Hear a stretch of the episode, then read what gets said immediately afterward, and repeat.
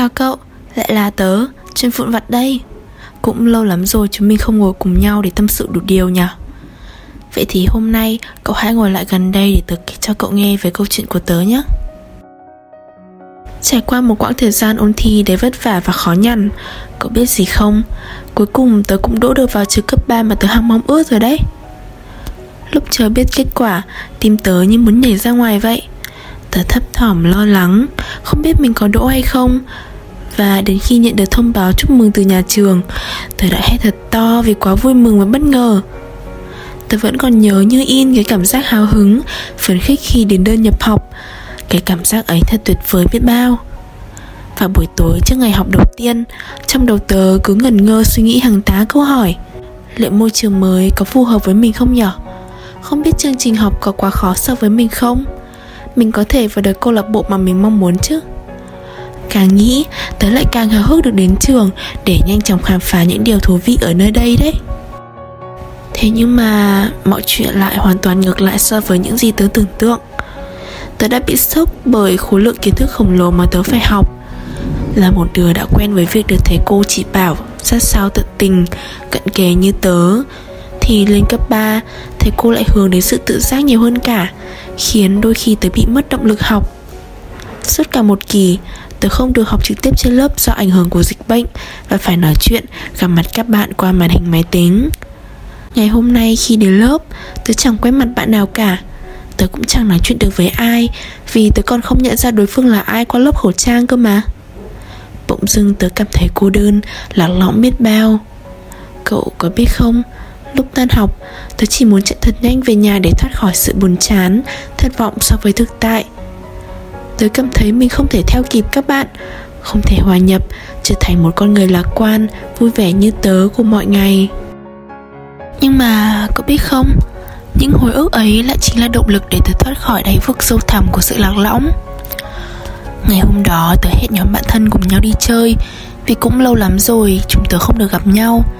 Và lại, tớ cũng muốn tâm sự với chúng nó vì không thể làm quen được với ngôi nhà mới.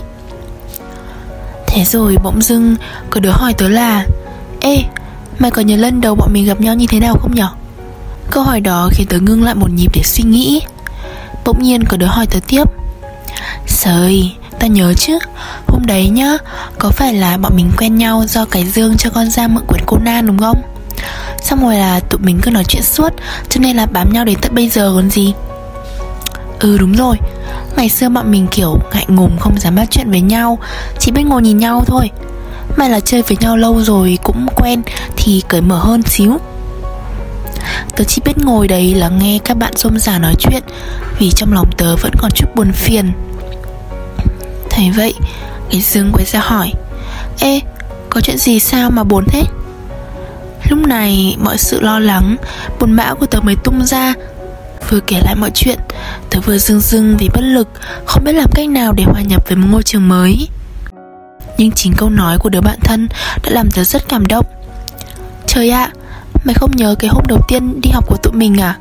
Ta còn nhớ ngày đấy mày cũng rất nhún nhát e thẹn. Nhưng mà cứ tin tao đi Cứ cởi mở Chủ động bắt chuyện với bạn bè xung quanh ý Kiểu gì cũng thân nhau hơn thôi Cũng giống như ngày đầu mình vào cấp 2 Đứa nào cũng nói nhớ các bạn cấp 1 Nhưng dần dần thì mọi chuyện sẽ đâu vào đó. Có khi mà lại thích bạn mới, Quên luôn cả tụi tao ấy mà. Tớ trầm ngâm một lúc. Ừ nhở, Bạn mình nói cũng đúng mà. Để có những kỷ niệm tuyệt vời ở cấp 2 Tớ cũng đã trải qua sự bơ ngỡ khi phải rời xa đám bạn cấp 1 Cũng từng cảm thấy khó thích nghi với ngôi trường mới. Nhưng mà trên hết Tớ cũng đã vượt qua sự khó khăn đó Và có 4 năm cấp 2 vô cùng đáng nhớ. Cậu biết đấy Tớ nghĩ là sự vỡ mộng đôi khi lại là sợi dây liên kết với quá khứ. Nhưng nó cũng chính là cầu nối để tớ tiếp tục cố gắng hơn trong tương lai.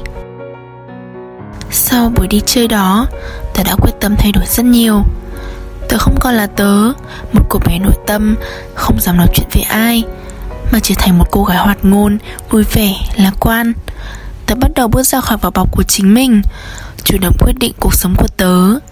Tớ đã chăm chỉ tập luyện Trao dồi các kỹ năng để được vào câu lạc bộ bóng rổ của trường. Và quả thực là tớ đã đỗ. Thay vì ỉ lại vào sự thúc ép của thầy cô, tớ bắt đầu tìm tòi, Tự học qua các video của các thầy cô khác trên youtube. Vừa dễ hiểu mà lại xem đi xem lại được nhiều lần.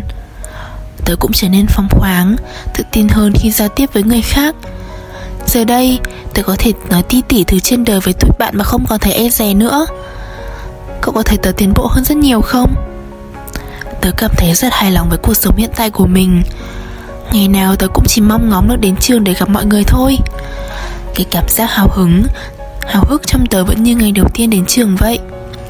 Chỉ khác là tớ đã trở thành một phiên bản tốt hơn của chính mình. Vậy cậu có giống như tớ không?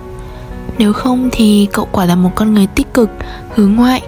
Còn nếu cậu cũng giống như tớ Tớ có một điều muốn nói với cậu này.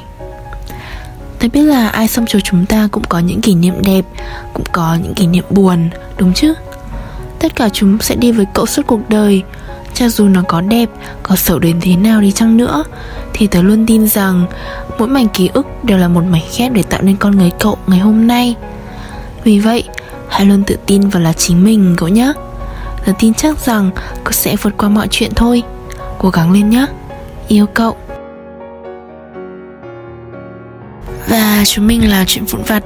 Cảm ơn các bạn đã lắng nghe câu chuyện của chúng mình tối ngày hôm nay. Mong rằng câu chuyện này sẽ giúp bạn phần nào đó xoa dịu đi những nỗi lo âu của cuộc sống Giúp bạn có một tối chủ nhật thảnh thơi, thư giãn bên gia đình và người thân. Tạm biệt và hẹn gặp bạn vào tối chủ nhật tuần sau.